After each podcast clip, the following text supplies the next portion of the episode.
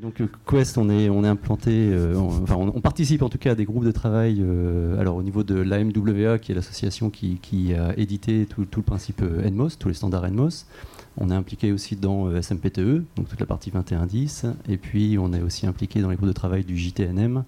Euh, donc c'est ce qui a permis de, construire des, recommandations, on va dire, sur l'utilisation et sur la, bonne interopérabilité des, différents euh, équipements sur un réseau 2110. Donc voilà, on est impliqué, dans tous ces groupes, et aujourd'hui, bon, évidemment, comme, comme beaucoup, on, est acteur du, du monde 2110. Bonjour, Cyril Mazouer, médiateur technique de la société Bob. Euh, nous, on est prestataire technique euh, en France, une petite structure. Et on, a décidé de passer au 21 justement pour euh, construire nos moyens techniques pour faire nos productions. On n'est pas impliqué dans grand chose, mais on suit les recommandations pour essayer de les mettre en œuvre sur le terrain, sur nos prestations au quotidien.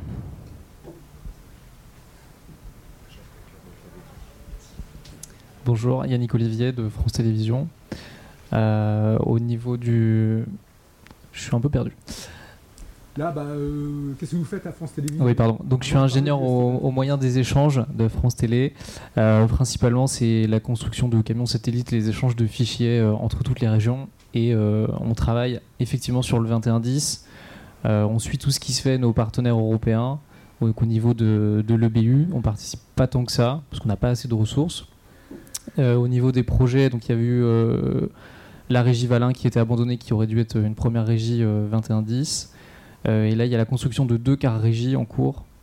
donc des cars régie plutôt hybrides qui fonctionnent avec du SDI décentralisé et une partie 2110. Donc il y aura des équipements natifs SDI et des équipements natifs 2110.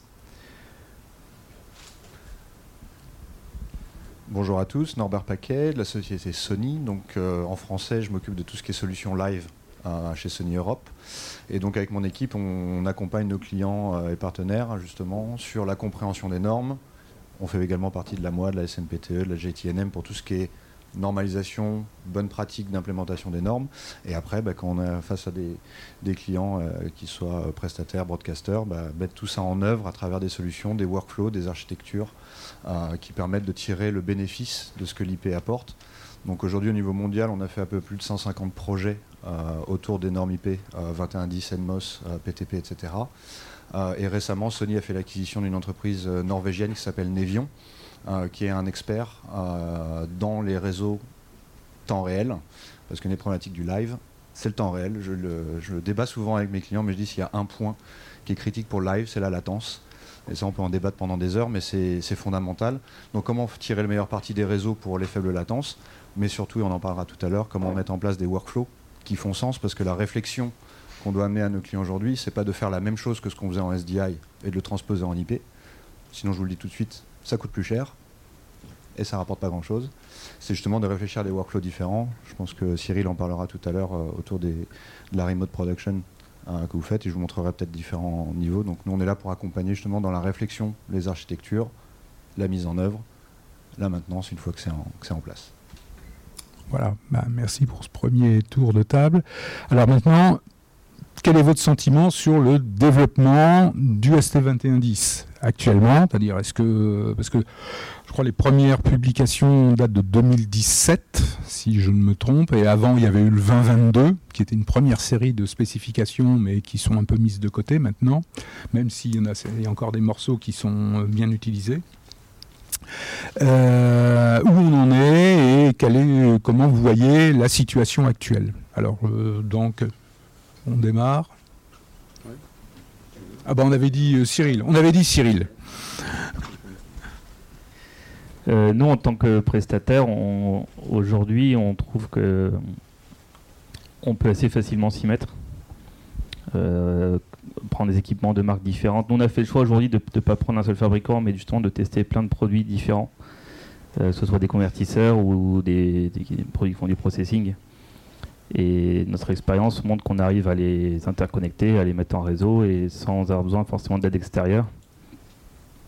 Et que c'est, c'est pas encore plug and play, hein, je vais pas dire ça, mais en tout cas, c'est moins compliqué que ce que c'était au début. Et pour une petite structure, c'est, c'est facilement abordable. D'accord, donc il n'y a pas, pas trop d'obstacles. Donc bon, il faut se former parce que c'est quand même euh, Oui. très différent. L'architecture euh, n'a rien à voir. euh, je dirais le ST2110, c'est pas de remplacer un câble SDI et de mettre un RJ45 à la place. Non, Ça n'a aucun sens si on part sur cette idée-là. non. Mais en tout cas, pour moi, la technologie aujourd'hui permet à des petites structures d'y accéder facilement. quoi. Il n'y a pas, de, pas besoin d'être une grosse société pour pouvoir se lancer dans, l'IP. D'accord. Alors, gros projet plutôt. Nous, on est, oui, on est en général plutôt sur des, des gros projets. Ce qu'on ce qu'on constate euh, déjà depuis quelques années, c'est qu'effectivement, les, les clients sont demandeurs, alors non pas de, demandeurs de, de faire du 2110 pour faire du 2110, mais sont demandeurs d'avoir des infrastructures plus flexibles, plus évolutives, euh, agnostiques des formats, donc pouvoir faire de la HD, de l'UHD sur les mêmes infrastructures. Et ça, finalement, c'est ce qui. euh, tout ça, c'est permis par la technologie IP et donc le 2110 euh, par ricochet. Donc on, voit depuis quelques années euh, les cahiers des charges qui, arrivent et tout le monde veut aller dans cette direction-là. Il reste encore quelques, quelques, quelques demandes dans le monde SDI, mais, ça, devient, minoritaire. Et ce qu'on voit côté euh, constructeur, euh, c'est que bah, tout le monde s'y est mis. Alors il y a quelques années, il y a 3-4 ans, c'était assez laborieux. Aujourd'hui, tout le monde s'y met. Euh, toutes les forces de R&D sont sur, le 2110. Euh, L'implémentation du, NMOS IS 0405, euh, c'est enfin, presque tarte à la crème aujourd'hui, mais ça y est enfin. Ce qui ne veut pas dire que c'est plug and play, toujours pas. Euh, Il y a encore des, gros problèmes d'intégration. Et ce qu'on a vu depuis depuis trois ans sur les, projets qu'on mène, c'est euh, bah, effectivement une simplification, enfin en tout cas moins de problèmes, on rencontre moins de problèmes d'intégration qu'on a pu en avoir euh, il y a trois ans. C'est encore très, comment dire, sur des grosses infrastructures, c'est encore très complexe, ça demande encore beaucoup d'expertise et, de, et comment dire, de, toute l'expérience qu'on peut acquérir de précédents projets. Donc euh, nous, ça va de mieux en mieux sur les projets, mais il y a encore énormément de tests et de, de- de phases de réglage à faire avant d'avoir une infrastructure qui est vraiment euh, opérationnelle. Mais on peut arriver quand même à des choses arrive. opérationnelles. Et par contre, absolument, et ce qui, est, ce qui a été dit juste avant, c'est que c'est un changement aussi. Donc il y, a y de la gestion du changement qui est vraiment quelque chose à prendre en compte euh, sérieusement chez les clients. C'est-à-dire qu'on change vraiment de technologie, on change des workflows, euh, et il y a des vrais besoins de, compétences nouvelles au- chez nos clients. Donc il faut qu'il ne faut pas sous-estimer parce que c'est un vrai, un, vrai changement. Quoi. C'est pas juste le passage de la SD à la HD sur du SDI, on, on est sur autre chose. Oui, on change, on change et l'architecture et du coup de toutes les façons de travailler et, et toute l'organisation de. Voilà, d'accord. Yannick, Donc effectivement, le 2110, ça fonctionne, c'est interopérable. Euh, on a mis en place une bulle ultra haute définition au sein du nodal de France Télé, ou Trafic MCR. Et euh, avec cette bulle, on a fait la diffusion de Roland Garros, donc en UHD sur la TNT et le satellite, qui était euh, traité en 2110, donc avec un workflow spécifique pour faire de l'Atmos, etc. Et donc on a pu réceptionner les flux en provenance de Roland Garros, les traiter. Donc malheureusement, ça a arrivé en SDI cette année. Peut-être l'année prochaine, on sera soit en JPXS, soit en natif euh, sorti euh, 2110 euh, sur des décodeurs TS. Et on a pu travailler tous ces signaux et, euh, et les utiliser avec euh, plusieurs machines. C'est possible, on n'est pas obligé d'acheter effectivement euh, tout euh, de la même marque, on n'est pas obligé d'acheter que du Nevion, que du Imagine ou que du Sony, enfin pardon, pas du Sony, euh, que du Grass Valley. On sait faire fonctionner euh, les équipementiers entre eux. Par contre, effectivement, au niveau du NMOS, euh, c'était standardisé, mais chacun l'a un peu implémenté à sa façon. Euh, au niveau de la description des nodes, des devices, euh, chacun fait un peu à sa sauce. Rien que le champ description, il y en a qui vont dire que c'est de la vidéo, il y en a qui vont rien mettre. Donc c'est peut être compliqué dans certains cas. Et la plus grande difficulté, c'est effectivement au niveau du, réseau. Quand on explique aux gens qui sont là depuis des années que bah, le SDI c'est un peu fini et que le mode secours ce sera pas de brancher un câble sur un autre câble, bah, ce sera qu'il y aura deux réseaux euh, 2110 euh, donc redondés parce qu'ils fonctionnent euh, en simultané. Donc il n'y aura normalement pas de panne. Euh, ça c'est très difficile à faire comprendre. L'autre chose c'est la partie réseau. Euh, quand on a monté ce projet, on s'est dit on va acheter les switches Cisco. Nous on est ingénieur broadcast mais on connaît le réseau, on va se former et on va euh, nous-mêmes taper les lignes de commande, euh, faire fonctionner IGMP. euh, et voilà, c'est parti, on fait du 2110, du, du PTP. Et ça, ça nous a permis de, comprendre ce qui se passait derrière. Parce que aujourd'hui, si vous voulez monter un projet Broadcast SDI, on sait tous comment ça fonctionne. Alors que le 2110, on va souvent chercher un intégrateur qui pourrait nous livrer une solution clé en main, mais au niveau du réseau, bah, on ne sait pas trop ce qui se passe. Et ce qui est important, c'est que les ingés broadcast se forment au réseau et deviennent limite ingénieurs réseau pour être capables d'exploiter et de configurer les switches. Et nous, on s'est coordonné avec un ingé réseau de France Télé qui est top et qui nous a permis euh, d'avoir la main sur le réseau. Donc ce qu'on a monté, qui est euh, un réseau Spineleaf euh, qu'on trouve partout, on a la main dessus, on peut voir ce qui se passe. Et on a pu faire la config avec l'ingé réseau. D'accord. Là, donc là, au niveau, je dirais, de la partie vraiment réseau, c'est-à-dire, parce qu'il faut peut-être rassurer un peu les auditeurs là dans la salle, la partie exploitation, euh, quotidienne, normalement, il n'y a pas la besoin. partie exploitation, normalement, ça ne change pas. Voilà, c'est ça qui est important. Si euh, l'orchestrateur euh, est bien conçu, c'est ça. Si les interfaces sont bien dessinées. Après, il y a des, on pourrait dire qu'il y a des modes d'exploitation qui pourraient différer parce que quand on est un nodal, on reçoit des signaux et on les envoie à des régies. Alors qu'en 21.10, le signal il est en multicast dans le réseau, bah, n'importe qui peut s'abonner. Il n'y a pas de gestion d'entrée et de sortie c'est un signal et tout le monde peut s'abonner dessus. Donc après, c'est des logiques qui peuvent être créées au niveau des orchestrateurs. D'accord, oui. Et si on veut garder cette logique, bah, il faut faire en sorte euh, que ça perdure. Et au niveau du multicast, à partir du moment où c'est dans le réseau, bah, c'est disponible pour tout le monde. Ce qui est bon. Peut-être aussi quelquefois euh, compliqué à gérer, parce que si tout le monde a accès à tout. il y a des mécanismes de sécurité sur les infra-Cisco on va dire que tel récepteur. faut mettre les mains dans, le cambouis là. Obligatoirement, mais on est obligé euh, de mettre les mains dans le cambouis, de définir un plan d'adressage multicast, de dire que tel flux vidéo utilisera telle adresse avec tel débit, sinon ça ne fonctionne pas. Donc on est obligé un peu de se creuser la tête au début et de normaliser en quelque sorte euh, son adressage multicast. D'accord. Et c'est un travail qu'on a fait. Et maintenant, même si c'est une société extérieure qui nous livre un produit, par exemple les futurs car régie UM1, UM2 de France Télé, tout ce qui sera multicast aura un, sera dans un plan d'adressage qui sera commun à tout FTV. Donc quand on prendra un car régie et qu'on voudra le connecter, je sais pas, à France 3 Marseille, qui est compatible 2110 JPXS, eh ben on pourra l'utiliser, euh, on pourra utiliser peut-être un, EVS du siège qui sera 2110. Ah, c'est-à-dire que le car, euh, il est branché à Marseille, ou même ailleurs, et vous avez besoin de ressources, c'est-à-dire vous avez besoin de ressources parce qu'il y a des demandes de capacité. C'est un cas d'usage possible. Ce sera pas le cas de demain, mais ça peut être un cas d'usage euh, dans le. C'est envisageable. C'est envisageable. L'avantage du 2110, c'est qu'on peut arriver à, faire tout ça. D'accord. Juste une petite précision de vocabulaire, euh, vous avez cité plusieurs fois JPEG XS, c'est euh, nouveau codec de compression. C'est le 2110-22 qui permet de compresser avec un facteur de 4, enfin de 1 à 10, euh, un flux par exemple UHD qui fait 7,8 euh, gigabits par seconde, vous aurez un flux à 2,5, 3,3 gigabits par seconde. En fonction de la qualité que vous voulez, et c'est un, une compression décompression qui prend 5 millisecondes. Je n'ai jamais mhm. testé, mais normalement c'est 5 millisecondes. Tu confirmes? C'est pour préciser, parce que bon, il y a tellement de codecs maintenant et de, et de modes de compression. La latence. Oui, la latence. Ah bah la latence, oui, la latence. Ah, pourquoi le JPEG XS C'est pour la faible latence, parce qu'on parle de workflow de production.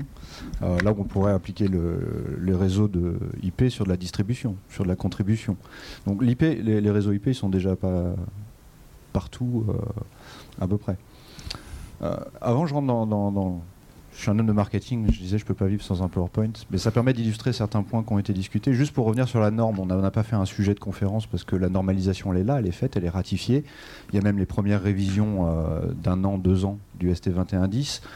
Euh, sur les problématiques d'interopérabilité, vous parliez d'Enmos. On a également développé des outils euh, au sein de l'AMOI, euh, et Sony est, l'un des membres fondateurs de l'AMOI sur la partie Edmos. Un problème, lorsqu'on commence à se pencher sur le ST2110, on voit apparaître une série de sigles Euh, Peut-être qu'un jour, il faudra faire ou un article ou une conférence sur, euh, je dirais, l'arbre généalogique de tous les organismes de normalisation autour du ST2110. La nomenclature. Ouais, c'est euh, c'est affolant. Mais juste pour dire qu'on a développé des outils également euh, sur le NMOS en, en particulier qui permettent de tester l'implémentation et ça c'est disponible en code open source sur le site de la MOI, sur le GitHub. D'ailleurs les, tous les codes sources NMOS sont disponibles de manière ouverte. Alors après l'implémentation, l'interprétation, euh, tu parlais des descripteurs, voilà, ça c'est des choses euh, qu'il faut bien faire attention, mais il y a des outils qui permettent de les tester. Euh, LGTNM, qui est l'organisme dont on parlait tout à l'heure, a fait beaucoup de tests et on trouve également sur, leur site tous les constructeurs, tous les résultats de tests, tous les résultats d'interopérabilité, toutes les versions, parce que l'ISO 4 aujourd'hui est en version 1.4.1, donc on peut avoir des versions en termes de compatibilité. Mais ce qui est intéressant, et c'est plutôt le thème de la conférence aujourd'hui, c'est qu'on a une maturité technologique avec quelques points d'attention, et il y a une maturité de compétences à avoir. Et les compétences, elles vont à la fois dans l'ingénierie, l'ingénierie réseau broadcast, on parle de cette convergence. On a toujours parlé dans les cinq dernières années qu'on faisait ces conférences de formation. En France, on a la chance d'avoir le droit à la formation. Il y a des organismes comme l'INA, comme l'IFA, qui font des super formations sur la ST2110. France Télévisions, vous avez l'université, je crois, pour vous appuyer. Donc ça, c'est important. Dans les BTS, je pense qu'il commence à y avoir aussi une réflexion autour de des réseaux IP en compétences, en complément de l'audiovisuel. Moi, à l'origine, je viens des réseaux. Et j'ai appris l'audiovisuel en, travaillant chez Sony, etc. Les deux parcours sont possibles, mais c'est vrai que c'est plus simple de venir de l'audiovisuel, d'apprendre les réseaux, parce qu'on prend quelques bouts de la myriade de ce qui existe dans la, boîte à outils des réseaux. Donc la montée en compétences, elle est importante sur la technique et sur les workflows, parce que je vais vous montrer, on peut euh, architecturer euh, des choses de manière très différente. Mais moi, je fais souvent un parallèle très simple pour que les gens comprennent. Quand on est passé de la cassette au disque ou à la carte, donc du monde linéaire au fichier, au début des années 2000, ce qu'on regarde aujourd'hui, la manière dont les méthodes de travail étaient sur euh, la post-production, par exemple, sont complètement différentes aujourd'hui. On a complètement réinventé, réinventé pardon, les workflows, les méthodes de travail, les process, la manière dont on distribue, dont on travaille de manière beaucoup plus collaborative. Bah, c'est l'exemple simple que je prends pour dire bah, l'IP sur le live, ça va apporter exactement la même chose. Une, mode, une méthode de pensée des workflows qui est différente. Mais c'est fondateur parce qu'on a eu beaucoup, beaucoup de discussions avec beaucoup de clients autour de leur projet. Je dois repenser une infrastructure, un car régie, un studio, un play-out, et doit vivre pour les dix prochaines années. Donc l'IP passe automatiquement par la réflexion d'un directeur technique en disant je dois être prêt pour les formats du futur. Donc ça, l'IP l'apporte. Maintenant, dans l'architecture de ça, comment on réfléchit les prochaines méthodes de travail, les prochains workflows, ça c'est plus difficile. Et ça, c'est un vrai travail que les constructeurs, les intégrateurs, les consultants, les différents euh, acteurs qui ont implémenté du 2110, aujourd'hui on partage beaucoup d'informations et c'est là où on a la chance d'avoir ces forums comme le SATIS, l'IBC, le NAB pour, euh, pour échanger. C'est un peu ce que tu développes euh, Puisque je vais sur les workflows, euh, rapidement. il y a- très rapidement, il y a trois éléments assez intéressants à, à prendre en compte. Les personnes, ceux qui vont opérer, ceux qui vont gérer la technique, il y a les équipements, les ressources, où est-ce qu'elles vont se situer, et le bâtiment. Hein, au bout d'un moment, quand on fait du live, euh, le bâtiment, ça peut être un stade, ça peut être un studio, ça peut être euh, une conférence comme ici, euh, il faut filmer. Mais tous ces éléments-là peuvent être répartis et distribués. Et donc c'est ça qui est intéressant en termes de workflow, c'est de venir réfléchir comment on va les, les architecturer. Donc ça, c'est juste mis sous trois blocs. On retrouve toujours l'acquisition et la présentation, le stockage et le process, et le contrôle. Donc c'est les ressources humaines. Qui va opérer, qui va contrôler, qui va architecturer.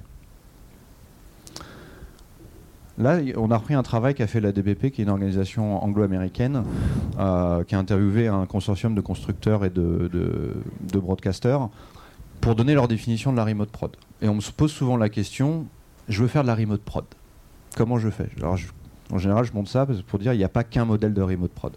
Et euh, ce que Bob a fait, par exemple, euh, c'est plutôt un modèle de remote control, si j'ai bon souvenir, euh, où tu as aussi du remote process, qui est plutôt à la Plaza Media, sur le, projet qu'on a fait avec, euh, eux euh, sur Doppel Pass en- avec Nevion. Donc il n'y a pas qu'un modèle. Mais c'est ça qui est intéressant, chaque modèle s'adapte au fonctionnement d'une entreprise, à son business model. Un prestataire n'a pas le même business model qu'un diffuseur avec une mission de service public. Donc il faut réfléchir un petit peu tout ça. Mais ce qui est vraiment intéressant, c'est toute cette interconnectivité qui permet d'avoir, on prend la notion de remote, de travail à distance, mais ça c'est fondateur par rapport à un, le succès, l'architecture et tout ce qui va en découler. Comment j'architecte mon réseau, comment je fais travailler les personnes, comment on communique, etc. etc. Ça, c'est une vision beaucoup plus euh, programmatique euh, à long terme, mais c'est de dire avec l'arrivée de la 5G, je parlais avec euh, Cyril tout à l'heure, la connectivité, c'est essentiel. Hein, aujourd'hui, dans une infrastructure ici, en, local, faire un réseau local, c'est entre guillemets facile. Avec les bonnes pratiques d'architecture réseau, de compréhension du PTP, ça se passe bien. Mais quand on va dire que demain, je vais pouvoir avoir de l'interconnectivité fibre optique, de la 5G, parfois que de la 4G, eh ben, on va pouvoir réfléchir un petit peu à tout ça, le mettre l'interconnecter, et puis après on va rajouter un petit peu de cloud dans tout ça, public ou privé. Hein, mais ça doit nourrir la réflexion. Alors tout n'est pas faisable dans le cloud public, tout n'est pas faisable en remote, etc. etc. Mais ça, c'est un petit peu une vue de ce que pourrait être une infrastructure de France Télévisions euh, à terme, avec des moyens mobiles qui vont se connecter à Marseille, qui vont avoir des opérateurs à Paris sur de, de l'EVS, avec du processing, du play-out dans le cloud. Tout ça, c'est parfaitement possible. Peut-être, euh, on va peut-être passer les slides là. Donc je voulais parler d'un projet euh, bah, concret. Euh, non, on, Après bah, on a fini. Oui, on a fait le tour, bah, je sais pas, oui, à ce moment-là, ah, on me donne un micro, je tiens deux heures. Bah ouais, ouais, je sais, oui, je sais. Non, juste ce slide-là, il est intéressant parce que là, on est déjà un petit peu dans cette vue programmatique un peu à long terme on parlait des projets en France. Donc euh, j'ai pris le cas d'Eurosport qui fait partie du groupe Discovery. Donc ils ont une antenne en France, mais c'est un projet pan-européen en fait, où eux ils ont créé deux data centers, un aux Pays-Bas, un en Angleterre, pour venir centraliser les gros des ressources de process. L'idée, euh, c'est évoqué tout à l'heure euh, par Maxime, les clients aujourd'hui ce qu'ils demandent c'est plus de flexibilité et plus de taux d'utilisation de leurs ressources. Aujourd'hui, une infrastructure broadcast, ça coûte quand même pas mal d'argent. Donc dans les, euh, problématiques et les, euh, et différentes teneurs économiques auxquelles toute entreprise est à peu près contrainte, il faut se dire, idéalement, une ressource technique, je veux l'utiliser 24-7. Ça, c'est l'idéal. Hein, ça, c'est du lean. On fait 5 ans d'amortissement et on a utilisé ça 24-7. La réalité aujourd'hui, c'est qu'il y a des temps morts. Un car régie, par exemple, bah, quand il est sur la route, ils ne travaillent pas. Donc comment on va minimiser le nombre d'éléments d'infrastructure qu'on n'utilise pas? Et ça, c'était la réflexion de Discovery, car quand même, euh, avec Eurosport, des chaînes partout en Europe, 10 sites principaux, dont la France, qui vont pouvoir se connecter et prendre les ressources dans les hubs pour pouvoir faire leur production. Et ils ont mis ça en œuvre euh, juste à temps pour une petite opération au Japon euh, qui a lieu cet été. N'étant pas sponsor, je n'ai pas le droit de dire le nom. sinon, je m'expose à des problèmes. Donc ça, c'est assez intéressant. Encore une fois, c'est une réflexion autour du workflow. Après, on peut rentrer dans les détails techniques, mais je ne vais pas avoir le temps. Euh, bah, bon, juste voilà. Donc ça, c'est si vous, voulez parler des détails techniques, retrouvez-nous sur notre stand. Nos collègues de Nevion et moi-même seront ravis de vous expliquer plus en détail. Et vous voyez juste, puisqu'on a parlé de JPEG XS, la bande passante, la connectivité, c'est pas illimité. Monde n'a pas accès à de la fibre noire euh, qui peut éclairer. Euh, le JPEG XS, c'est une fantastique opportunité pour venir réduire la capacité nécessaire sur des liens, parce que quand on parle de, ST2110 euh, de 12 GSDI par exemple euh, en, UHD, c'est 12 gigabits par seconde. Après, si on découpe l'audio la vidéo, on est quand même autour de 8 gigabits par seconde. Sur un 12 caméras, euh, ça peut, ça peut piquer assez sévère sur le coût du lien fibre. Donc le JPEG XS, c'est une vraie, une vraie avancée d'avoir de la compression, très faible latence, donc compatible avec un workflow de production live. Parce que quand on, quand on commute des sources, c'est quand même mieux si ça, si ça répond directement. Voilà pour faire très simple. On va à l'autre bout de l'échelle, on passe euh, à Bob. Donc qu'est-ce qu'il y a dans la remorque? Euh, Nous on a fait le choix de, on vient de finir notre premier car régie, et on a fait le choix de sortir tous les équipements de la remorque. c'est-à-dire qu'on n'a que les postes de travail euh, au sein du véhicule, et du coup on externalise tout le process euh, complètement, ce qui, ce qui allège le véhicule, ce qui évite d'avoir des contraintes de climatisation, ce qui évite, euh, ce qui permet de gagner de la place. Je reprends dans les, modèles là. Euh, bah, il y a plusieurs modèles parce que du coup ah. les équipements peuvent être à plusieurs endroits différents. Sur, sur le stand, on a mis les équipements juste à côté, donc il y a une fibre de 5 mètres et les équipements sont posés à côté de la remorque. Mais on pourrait très bien avoir le plateau quelque part, les équipements chez nous, on a un cloud privé qu'on est en train d'installer, et avoir la remorque encore un troisième endroit. Donc c'est vrai qu'il y a au moins quatre cas différents qu'on peut utiliser suivant euh, ce qu'on a. Et qui peut être relié soit par fibre noire, soit par d'autres moyens. Effectivement, si on compresse, pour l'instant, nous on fait tout en compressé. Et on envisage plutôt de la fibre noire, parce qu'on travaille en local, on ne fait pas international. Donc euh, c'est vrai que sur Paris, c'est assez facile d'avoir de la fibre noire entre deux lieux. On est à 15 km ou 20 km maximum. Alors concrètement, qu'est-ce qui reste dans le car régie? Poste de travail. Donc, euh, la partie contrôle, Vous pouvez détailler un peu Ouais. plus? il y a tout le monitoring. Euh, j'ai- fait un papier là qui est dans le dernier numéro. euh, Cyril a dû me répéter au moins trois fois euh, la description parce que vraiment j'avais du mal à concevoir. Il y a, les, il y a 9, places assises et avec euh, tout le monitoring audio et vidéo qui va avec. Euh, donc les écrans, les enceintes, euh, des panels de grille, enfin panels VSM en l'occurrence, et les différents les différentes remotes, donc soit le panel du mélangeur, le remote LSM, euh, les faders de la console son, etc. Donc tous les équipements pour piloter les équipements sont dans la régie. Mais tout le process se fait euh, en externe. Tout l'équipement, c'est-à-dire tout ce qui fait du bruit et qui chauffe, euh, Oui. euh, est dehors. Et puis du coup, comme disait Norbert, être mutualisé sur plusieurs. c'est aussi l'idée. Hein. C'est que là, on montre en local, mais l'idée c'est de le faire à distance et de pouvoir avoir plus- plusieurs postes de contrôle et qui peuvent se balader et exploiter la même salle technique. D'accord. Donc là c'est tout nouveau parce que là c'est la l'a peinture, la euh, peinture est à peine sèche. Avant-hier. Bon, ben, je vous invite quand même à aller visiter parce que bon, c'est un peu surprenant quand même de la façon dont, Oui. dont, euh, les, les concepts évoluent.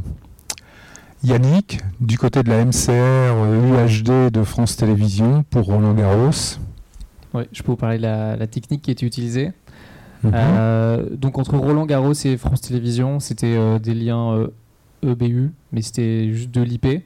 Et en fait, il y avait euh, une étape de compression euh, en HEVCTS à Roland Garros et une étape de décompression HEVCTS euh, aussi au niveau de France Télé avec la stéréo et du 5.1.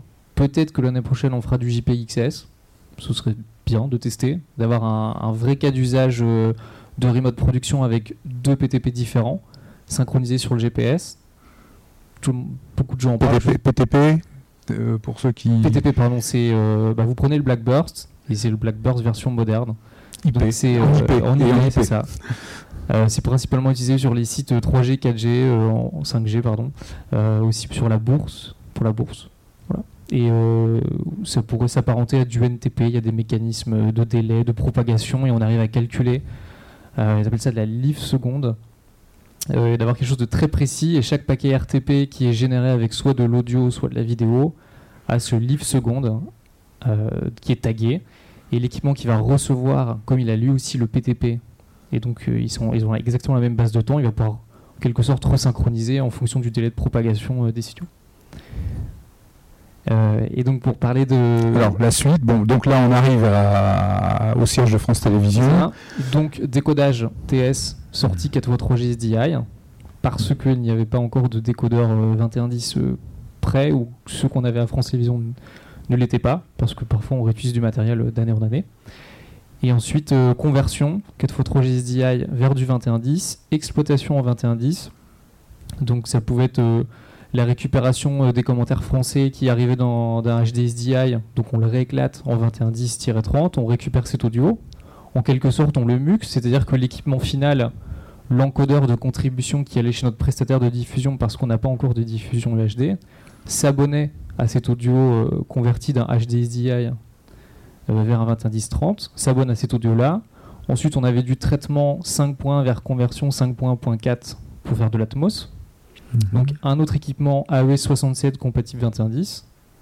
On s'abonne à cet équipement qui a généré les flux audio. Comme il est aussi sur le PTP, bah, tout va bien, on n'a pas besoin de resynchroniser. Et à la fin, on a la vidéo, nos différents audios. Aussi une étape un peu spécifique sur les workflows Atmos, qui est le SADM, donc des métadonnées dynamiques. Aujourd'hui, c'est codé dans du PCM. Demain, ce sera 2110-41, donc du XML dynamique dans du RTP, euh, enfin vraiment du XML. Et donc cet audio-là, ben, on a un, un codeur à la fin. Donc c'était un ATM Titan Live avec des cartes réseau 25 gigabits. Il s'abonne Mhm. à tous ces flux multicast-là. On compresse une nouvelle fois en TS et on envoie ça à notre prestataire de diffusion qui va livrer euh, CDF, le satellite, euh, de partie UHD, euh, HLG, PQ, etc., etc. D'accord. Euh, au niveau du monitoring, bah, oscilloscope classique 2110 qui nous permet de voir euh, tout ce qui se passe au niveau des paquets, si on est en retard ou pas. Au niveau du PTP, on est un petit peu en retard, c'est-à-dire qu'on avait juste un générateur autonome, donc qui n'était pas sur la même base de temps que le Blackburst de France Télévisions, ce qui pose problème. Ne faites pas ça. Vous des équipements euh, FrameSync. Donc on va y remédier dans, les, mois à venir pour avoir euh, des générateurs PTP qui ont la même base de temps et tout se passera bien. Et surtout euh, des générateurs PTP redondés, si possible un étage de switch PTP feeder. Comme ça vous pouvez interconnecter tous vos, tous vos systèmes qui nécessitent du PTP. Parce qu'il n'y a pas que le 2110 qui a besoin de PTP.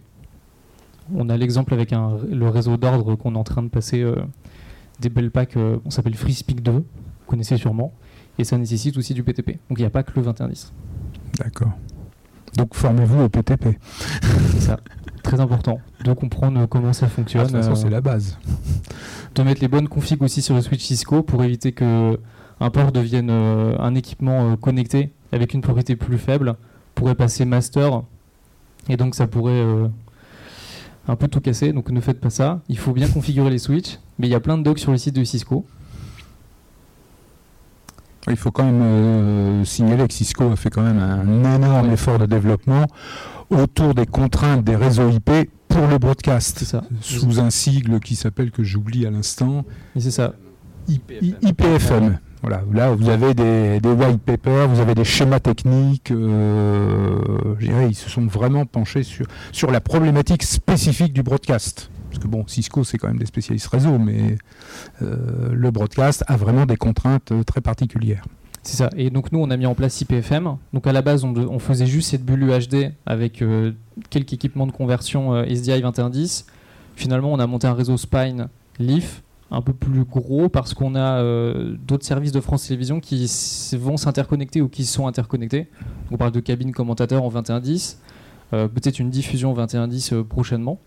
Et donc on a cette solution d'IPFM qui permet de gérer les flux multicast. Et tout à l'heure on parlait de bande passante.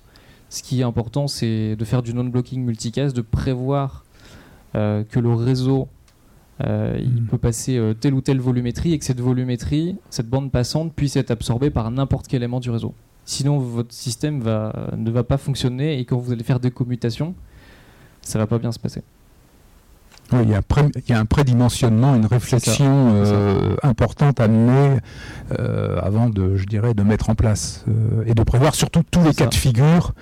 Euh, parce que bon, euh, Bah, aujourd'hui, j'ai plus l'exemple en tête, mais de quelqu'un qui avait fait un dimensionnement. Puis bon, bah pour finir, au moment de la production, il y avait euh, un dédoublement des flux euh, par rapport à une manip demandée de, de réalisation et qui euh, bah, qui n'était pas prévue et qui, qui bloquait le système. Donc C'est ça. Aujourd'hui, on trouve facilement du 400 gigabits par seconde. Donc, quand on fait de la HD, c'est trop. Mais euh, de passer tout de suite en 400 gigabits, ça permettra de demain de passer de la HD à de l'UHD en changeant juste des modules SFP et de pas tout refaire. Bon, attention au prix du module SFP 400 gigabits hein, quand même. Quand vous l'achetez.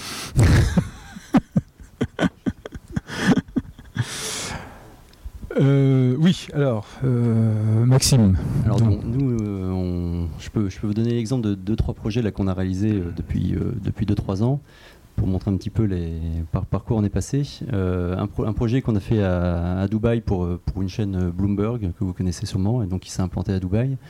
Euh, ça s'appelle H-Arc. Euh, et donc, euh, projet qu'on a commencé en 2018. Alors en 2018, euh, 2110 ça existait, NMOS euh, c'était pas encore ça.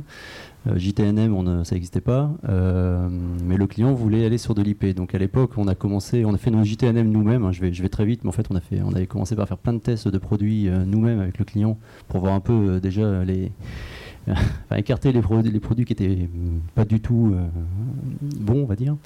Euh, C'était en 2018, puis en 2019, on a commencé à intégrer euh, donc une, solution qui a été choisie à l'époque majoritairement centrée sur du, sur du Evertz pour, pour avoir une solution déjà pré-intégrée 2110. Donc euh, Evertz dans son, dans son monde cœur, multiviewer et puis contrôleur qui fonctionnait bien euh, lui-même. Mais là où ça a commencé à moins bien se passer, c'est quand, on- a mis d'autres produits autour.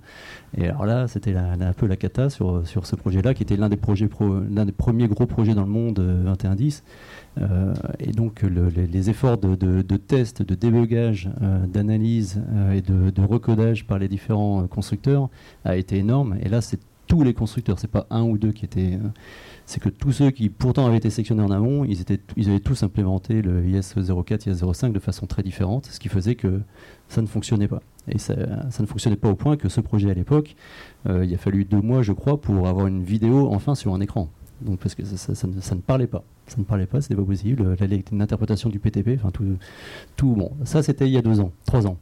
Euh, ce projet il est à l'antenne depuis un an maintenant. Euh, ensuite on a eu un projet entre autres en en Allemagne, à Berlin pour pour Welt. Euh, une, chaîne de news. Euh, et là, sur ce projet-là, bon, bah, il est arrivé un peu plus tard, donc forcément, il a bénéficié de, la maturité du marché, donc des différents constructeurs qui, qui, commençaient à mieux implémenter les normes. Et puis nous aussi, euh, on apprend tous sur le tas et on a, on a, évidemment contribué à, ce que le projet se passe beaucoup mieux. Et là-dessus, ce qui a été intéressant, c'est de, de voir que NMOS, qui a pourtant bien progressé, ne permet pas encore de tout faire. Et donc, on a besoin encore, en parallèle des protocoles, euh, de, contrôler les équipements par leurs API ou par des interfaces euh, dites propriétaires ou en tout cas des, protocoles un peu anciens. Parce que euh, ben, on, ne peut pas remonter toutes les informations d'alarme, par exemple, par, par IS 04, 05, 07 et compagnie. Donc on a encore ce besoin par les broadcast controllers, par les, par les orchestrateurs euh, Nevion, euh, par euh, un système de supervision supérieure. On, a besoin de, continuer à parler aux équipements dans une interface qu'ils connaissent très bien pour avoir un certain nombre d'informations complètes. Et puis un projet qu'on fait en ce moment pour une télévision autrichienne euh, on en est dans. Alors là, c'est les deux, premiers les deux premiers projets, c'était des chaînes de news toutes neuves.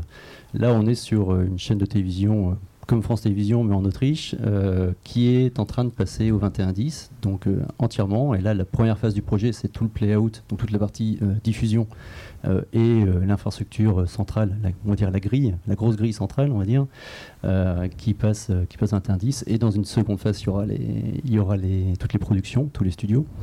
Euh, et sur ce projet, euh, on est donc sur du, Cisco, en l'occurrence au niveau du, réseau, du Nevion en orchestrateur, euh, du, Cerebrum en broadcast controller. Bon, ça c'est un peu les, marques, les, grosses boîtes.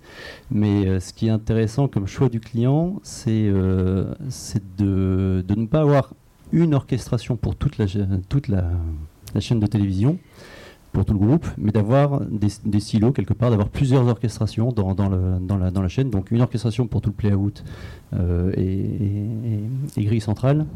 Euh, et puis chaque studio aura son orchestration. Donc son, réseau, euh, ses réseaux 2110, on va dire des, mini SpainLeaf locaux, avec son orchestration locale. Et à la fin, ça fait, il y a un ensemble d'orchestrateurs qui seront fédérés ensemble pour faire un gros système. Donc l'avantage de ça, c'est quoi? C'est euh, ben, d'éviter d'avoir de mettre tous ses œufs dans le même panier, d'avoir un, seul système qui contrôle tout. Et si ça marche pas, bon, tout est redondé, hein, tout est super redondé. Enfin, néanmoins, il y, a une, certaine méfiance euh, de certains clients. Donc ça, c'est un avantage de pouvoir euh, minimiser les risques. L'inconvénient, on va dire, c'est que ça, a un coût. Donc il faut, trouver le juste milieu de combien on met de comment on silote euh, une, organisation euh, par rapport au, coût que ça va générer et, l'avantage de sécurité que ça va apporter. Mais c'est un bon banc d'essai aussi. Ah, c'est un très beau banc d'essai. Il y, a quand même ce, côté, je, reprends un point, aujourd'hui dans le 2110, les, tous les flux sont sur le réseau, donc c'est des flux multicast, tout le monde peut s'abonner, enfin tout équipement peut s'abonner à, un flux pour le lire. Mais est-ce est-ce qu'on a toujours envie que ça se passe comme ça? Pas forcément. Donc une régie de production qui produit ses, qui produit ses contenus, est-ce qu'on a envie que, euh, que n'importe quelle source soit disponible au niveau du play-out pour, pour, être mise à l'antenne? Pas forcément. Euh, est-ce que euh, quand on est au niveau du play-out, donc la, diffusion, qu'on a des serveurs vidéo redondants qui, qui, qui, produisent chacun leur multicast, euh, on fait une bascule de A vers B pour euh, X, euh, X ou Y raison. Est-ce qu'on a envie que les encodeurs de la TNT en aval sachent que tiens, c'est le signal qui vient du, serveur B que je dois prendre et non plus le signal du serveur A. Pas forcément. On, peut, on, peut, avoir envie, ça dépend des workflows, ça dépend des clients, hein, ça dépend de beaucoup de choses, mais on peut avoir envie de toujours avoir un, un silo, c'est-à-dire que en sortie du playout en l'occurrence, ici, on veut que ce soit toujours le même flux multicast qui sorte, peu importe le, serveur en, en, amont qu'on a, qu'on a choisi. Mm. Donc toutes ces, toutes ces différentes euh, comment dire, euh, organisations, ces différents workflows, enfin, c'est quelque chose sur lequel on travaille avec les clients, qu'on met en œuvre, qu'on met en musique avec les différents produits.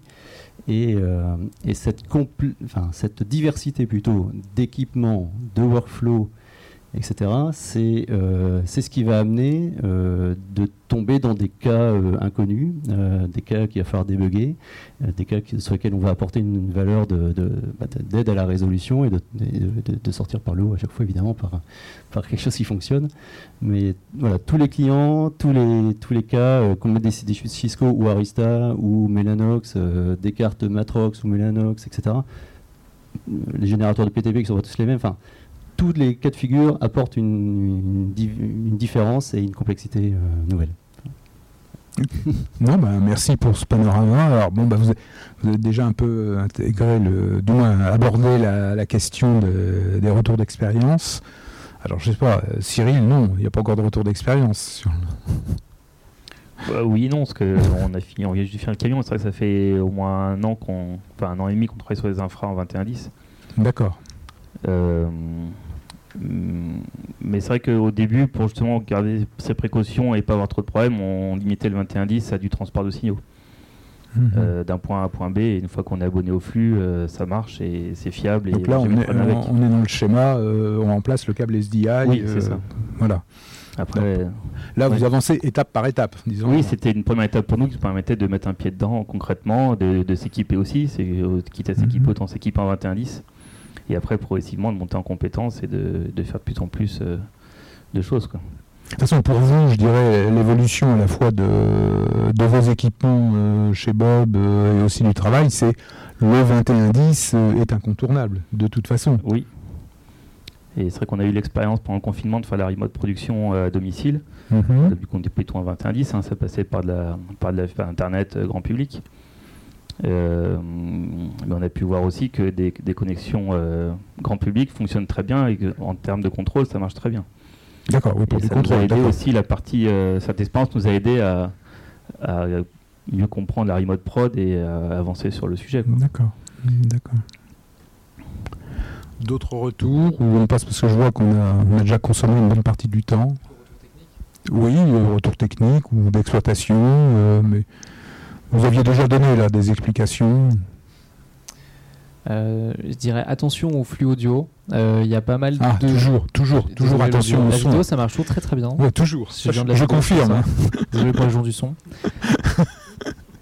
Il y, a, y, a beaucoup d'équipements qui se. Donc, quand on parle d'audio, on va parler de, de, nombre de canaux et ensuite de nombre de streams. Et il y a des équipements, des équipements pardon, où il y a euh, un stream de 16 canaux et d'autres équipements où il y a 4 euh, streams de 4 canaux. Et quand on doit faire dialoguer des équipements qui parlent un type avec un autre type, et ben là ça devient assez compliqué. Et donc on est obligé d'aller voir euh, les gens de la R&D et leur dire s'il vous plaît, la norme elle dit qu'il y a le mode A, le, mode B, le mode C, s'il vous plaît rajoutez-nous des streams.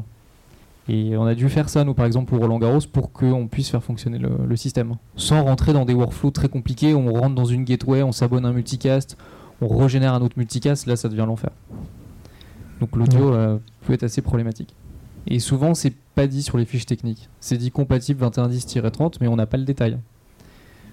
Ah, c'est toujours dans le détail que se cache le, diable.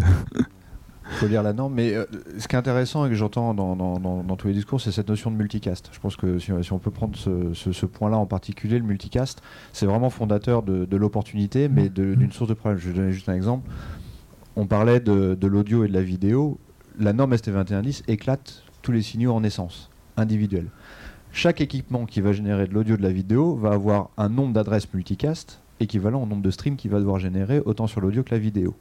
Pour donner une idée, sur Discovery, on a combien d'adresses IP à gérer? J'ai la réponse, mais bon. Quelqu'un a une idée? Plusieurs, centaines de milliers, exactement. Donc on parlait de plan d'adressage dans le... Allez, on va prendre une petite infrastructure, le groupe France Télévisions. Euh, le plan d'adressage IP dont vous parliez tout à l'heure, il est essentiel. Mais ça, c'est une problématique. Alors, on peut la déléguer à l'orchestrateur. On a parlé de, Nevion et de Video par exemple.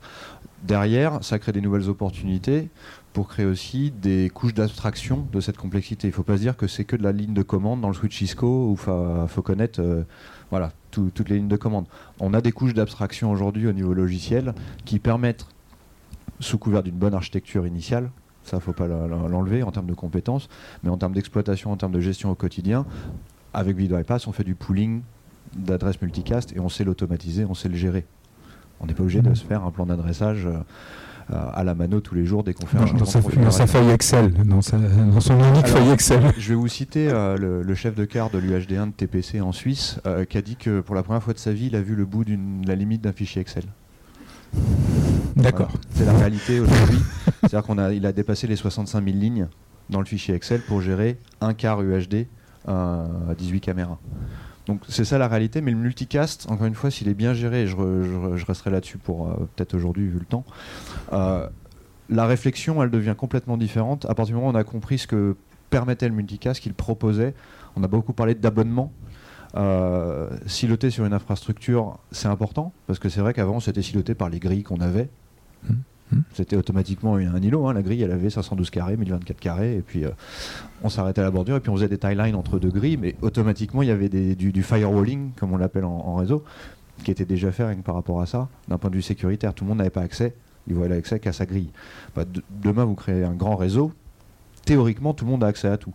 Mais c'est là où on a des techniques euh, pour, euh, via le SDN entre autres, via une architecture réseau propre qui peut être aussi différenciée de par plusieurs îlots de production. On peut tout mettre ensemble et faire pareil de la segmentation par l'adressage, par du SDN, par du policing. Donc voilà, il y a plein de nouvelles techniques. J'en reviens à ce que je disais au début. La notion de nouvelles compétences, d'apprentissage, il est important. Je crois que Cyril l'a bien expliqué, on peut se lancer dedans.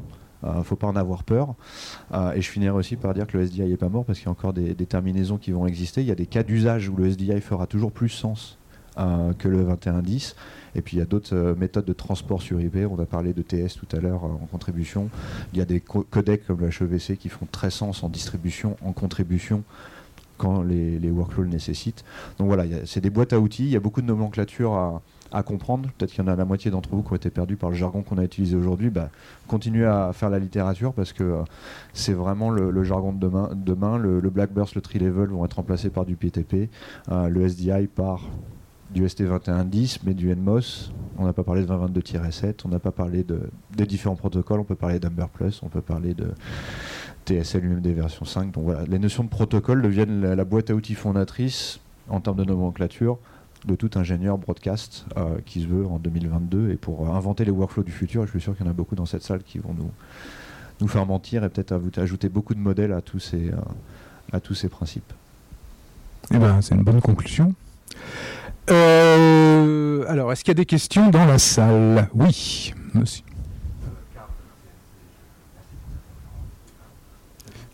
Attendez, euh, je, viens, je viens avec le micro, parce que c'est enregistré. Puis comme ça, tout le monde entendra mieux. Merci. Oui, bonjour. J'avais une question par rapport au codec plus précisément. Est-ce que le JPEG XS est interopérable et compatible avec le cinéma numérique? C'est-à-dire si vous voulez faire une diffusion de ce codec-là sur un serveur de cinéma numérique via un scaler, imaginons une salle très bien équipée avec une infrastructure réseau parfaite, est-ce que ça fonctionne? Merci. C'est une très bonne question sur laquelle j'aurai deux éléments de réponse. Un, je vais dire ça va dépendre de l'équipementier, du serveur qui va servir à lire et à savoir décoder le codec. La deuxième partie de ma réponse est plutôt au-delà de l'aspect technique, oui, le JPEG XS peut le faire, mais le JPEG XS n'est pas réfléchi et pensé pour du cinéma numérique. Il est réfléchi pour être un codec de production. Euh, on parlait des 5 millisecondes de latence d'encodage-décodage. C'est vraiment ça la force du, du JPEG XS. Ensuite, ce qu'il peut traiter, c'est du wavelength, c'est classique, ça prend n'importe quel type de format, d'espace colorimétrique. Donc techniquement, il n'y a pas de raison. Après, il n'a pas été fait pour le cinéma numérique. Maintenant, si on parle euh, de, diffusion live en cinéma, par exemple, euh, on va plutôt être en fin de chaîne sur, un, sur une contribution qui va peut-être aussi nécessiter des ratios de compression plus forts que le 4 pour 1 ou le 10 pour 1 maximum que le JPEG XS permet. Et à ce moment-là, on travaille des ratios de compression des, formats de compression, même comme du JPEG 2000, qui vont aller beaucoup plus fort en termes de, réduction de bande passante, là où la latence n'est plus un problème. C'est-à-dire quand on est en fin de chaîne sur la diffusion, on a moins cette problématique de latence. Quand je suis un réalisateur dans un, stade de foot et qu'il y a un monsieur qui tape dans un ballon, je vais être capable de commuter avec des, latences qui sont très faibles. Si Bob il est dans sa régie en région parisienne avec un théâtre au Châtelet, on va dire. Il y a une notion de latence là qui devient très importante. Aujourd'hui, on a ce que nos clients nous disent pour ceux qui ont fait des essais en prod, au-delà de 120 millisecondes, ça devient très compliqué de travailler en live. Sur des encodeurs HEVC, je n'ai pas les, têtes en, tête, mais on est plutôt autour de 200, 300, 600 millis, suivant comment on compresse. Mais encore une fois, on est en fin de chaîne la contribution. Une fois que le package final est fait, peu importe. Donc techniquement, le JPEG, le JPEG XS pourquoi pas? L'implémentation dans un serveur de playout ou de, lecture dans un projecteur cinéma, pourquoi pas? Est-ce que la valeur technique est intéressante dans ce mode d'applicatif? C'est peut-être ça la question qu'il faut se poser. Je dirais, euh, pour donner euh, une vue encore un petit peu plus générale, euh, je dirais, il y a, dans, tout ce qui est transmission multimédia, audiovisuel et autres, il y a les liaisons de contribution, c'est-à-dire ce qui contribue à fabriquer le programme. Il y a les liaisons de distribution qui permettent, je dirais, à partir de, la régie finale, on va dire, euh, pour prendre des termes classiques, qui vont distribuer au système de diffusion. Et dans chacun des domaines, contribution, distribution, diffusion, on a des critères et des codecs et des équipements et des codages, que ce soit protocole de du moins euh, codec de compression, mais aussi protocole de transport, qui sont complètement différents. Il faut toujours, euh, je dirais, quand on commence à débattre sur euh, quel codec est le meilleur, ah bah le mien il est meilleur, le, le HD 267 il est meilleur que le 272, parce qu'ils arriveront, hein, ils arriveront dans les numéros. Hein. toujours réfléchir, je suis dans quel tronçon de la liaison. Donc là, l'exemple que vous évoquez, pour moi, vous êtes dans, un, dans le tronçon de distribution et pas de contribution. Voyez Donc, euh, d'autres questions? Oui.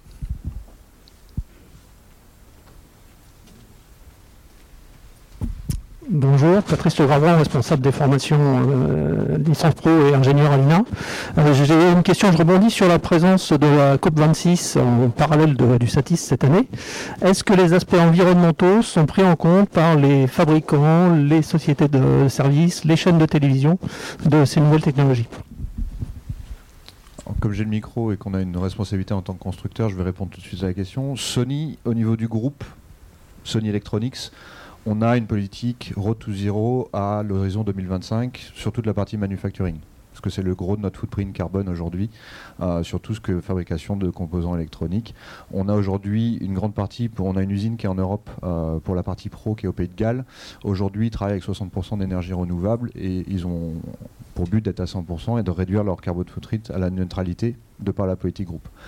Ensuite, euh, je parlais de DPTP tout à l'heure. DPP a eu une deuxième initiative assez récente sur laquelle Sony Europe euh, a été euh, labellisé, qui est Committed to Sustainability. Donc c'est également disponible sur le site de la DPP, hein, qui, est, indépendante. Et donc c'est de réfléchir comment nous, dans notre contribution au niveau des, équipements d'une part, mais de la mise en œuvre de ces, des, workflows qui vont derrière, on peut prendre en compte tous ces aspects de, réduction d'empreinte carbone. Et typiquement, bah, si on prend les, workflows de remote, si on n'a plus un 12 tonnes sur la route, euh, mais un 6 tonnes, parce qu'on euh, laisse une partie des équipements à la maison, d'un point de vue purement euh, mathématique, même s'il n'est pas bon, on divise par deux l'empreinte carbone, mais ça fait partie un petit peu de cette réflexion-là.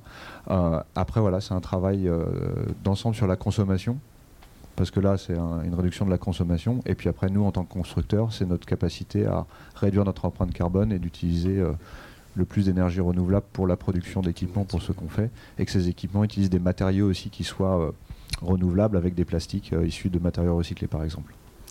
Ouais, je voulais juste compléter. Euh, le... Alors, c'est une question qui est pas totalement 2110, mais qui est un petit peu liée au 2110 quand même, euh, cette question-là, puisque le, le 2110, de fait d'être sur du, réseau, on s'affranchit des équipements euh, propriétaires avec des ports SDI, etc. Donc, on arrive sur des infrastructures COTS, qu'on appelle COTS, hein, donc des serveurs classiques, Dell, HPE, etc. Et le fait d'être sur donc des, des softwares qui tournent sur des serveurs normaux fait qu'on peut aller sur de la virtualisation et beaucoup plus de virtualisation. Donc aujourd'hui, une même infrastructure euh, peut être densifiée en termes d'équipement informatique et donc participe à une réduction de, la partie carbone, etc. Donc ça, c'est un- effet euh, du. C'est pas le 2110 en lui-même qui, qui, qui, qui, qui est là-dessus, mais ça permet d'aller sur la virtualisation. Dernière réponse autour du 2110 pour aller peut-être de l'autre côté de manière plus, transparente aussi. Euh, il y a un point de travail encore au niveau de l'industrie qui est réel sur la consommation électrique des équipements, c'est qu'aujourd'hui, du fait que cette norme évolue, tous les constructeurs, en termes de problématiques industrielles, on doit avoir des logiques reprogrammables. Et ça, les logiques reprogrammables, ça s'appelle des FPGA. Contrairement à un chipset qu'on grave et qui fait une fonction donnée comme est le chipset SDI, on a une consommation électrique qui est plus importante sur le FPGA. Donc ça, c'est un travail encore à venir où on doit pouvoir aussi avoir une stabilisation des normes pour pouvoir les graver dans du silicium euh, qui consomme très peu, qui soit préprogrammé en quelque sorte, parce que la logique reprogrammable consomme pas mal. Et donc ça, c'est encore un petit travail que tout le monde a à faire, également dans l'utilisation des COTS euh, et des serveurs, mais ça, c'est l'industrie de l'IT en général qui doit y retravailler. Et aujourd'hui, avec des gravures de plus en plus fines, on y arrive. Mais ça, c'est encore un travail pour donner une perspective spécifique autour du 2110 et des réseaux. Euh, les FPGA consomment quand même pas mal en termes d'énergie, et donc ça, on doit travailler à le, à le réduire encore. Ce qu'on a vu de toute façon par exemple avec tous les codecs de compression. Je dirais, les premiers codecs MPEG, euh, c'était, euh, je crois, une, une UB42U. Euh, après, on est passé à 6U, à 3U, et maintenant c'est un chips. Donc la consommation d'une B42U ou même d'un rack 6U, euh, ça n'a rien à voir avec un chips. Donc je pense que dans ce sens-là, on aura l'évolution. D'autres questions? Oui. Ah.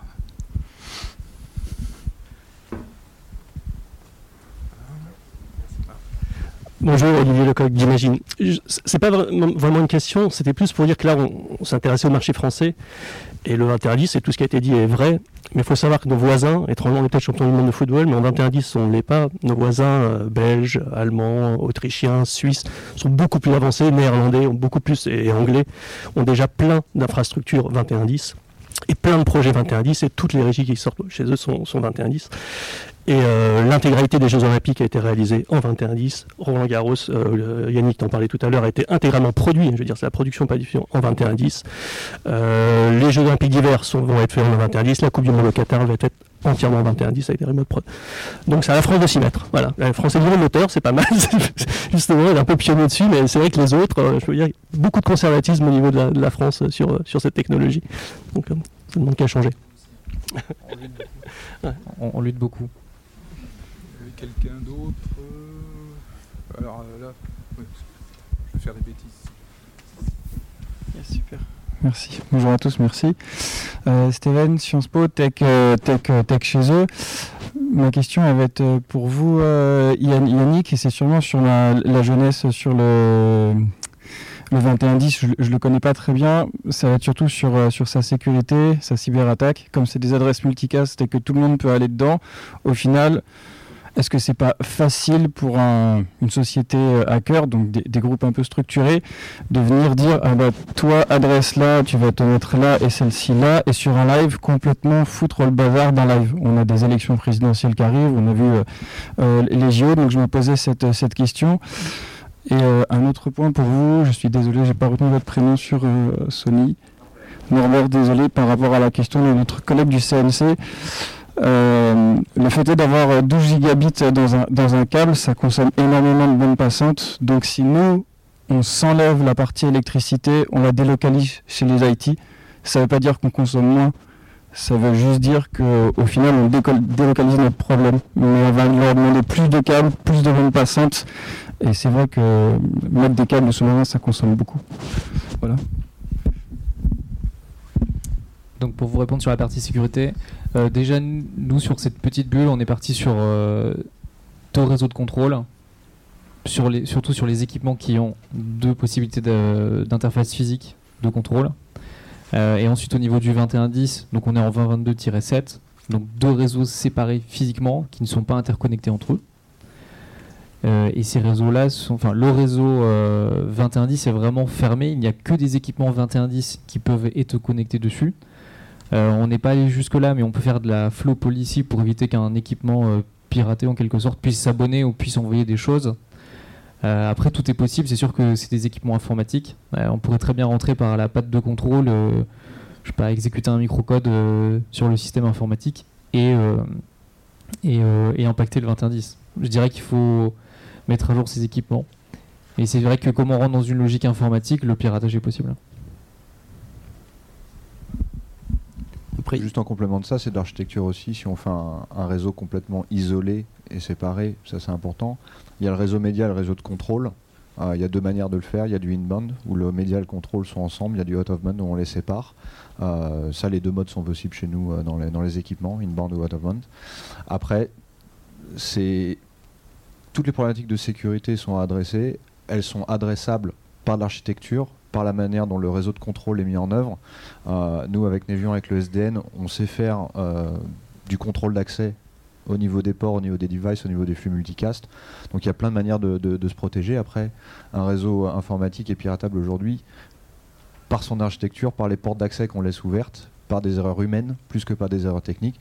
Donc il faut juste bien l'architecturer. Et sur la délocalisation du problème de consommation, euh, c'est vrai. Après, l'avantage, alors on prend l'exemple du RJ45, c'est pas vrai, c'est des fibres optiques euh, principalement qu'on utilise. Donc il y a une raison au niveau du câblage. Et après, les modules SFP, oui, ça coûte un peu d'argent.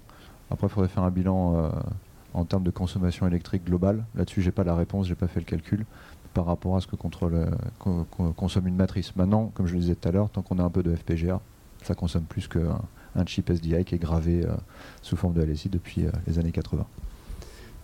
Je voulais juste rajouter sur la partie sécurité, on a euh, aussi des recommandations qui existent aujourd'hui. Alors on n'a pas cité l'EBU, donc euh, un sigle, mais bon, il y a des recommandations euh, R148, etc. autour de la cybersécurité. Donc il, faut les appliquer dans, le design d'une infrastructure broadcast. et comme ça a été dit, en fait, on est aujourd'hui sur des produits qui sont essentiellement informatiques dans les infrastructures modernes, sous Windows, sous Linux, etc. Donc c'est des choses qui doivent être mises à jour comme nos PC à la maison on doit les mettre à jour régulièrement avec des nouvelles versions de Windows, des nouvelles versions de, différents logiciels qui eux-mêmes euh, se, protègent. Hein. Euh, chez Nevion, ils vont sortir des releases régulièrement pour, euh, pour, pour pallier à des problèmes de sécurité qu'il peut y avoir dans tout logiciel sur Terre. et, donc là où je voulais en venir, c'est qu'il est capital dans, dans, dans, le monde 2110 d'avoir évidemment la plateforme de production, mais avoir une plateforme de test ou de pré-production, on l'appelle un peu comme on veut, mais enfin d'avoir une autre plateforme à côté qui est composé bah, des mêmes euh, blocs euh, que la plateforme de production et qui permet de tester euh, toutes, les mises à jour dans un environnement séparé de la production, vérifier que l'interopérabilité reste bonne après mise à jour, avant de basculer dans le monde de la production, parce qu'on n'a pas trop envie, je pense, que, France Télévisions tiens, mette une nouvelle version de, tel logiciel en production directement sans l'avoir testé, sans avoir vérifié qu'il n'y a pas d'effet de bord sur, sur le sur peu importe.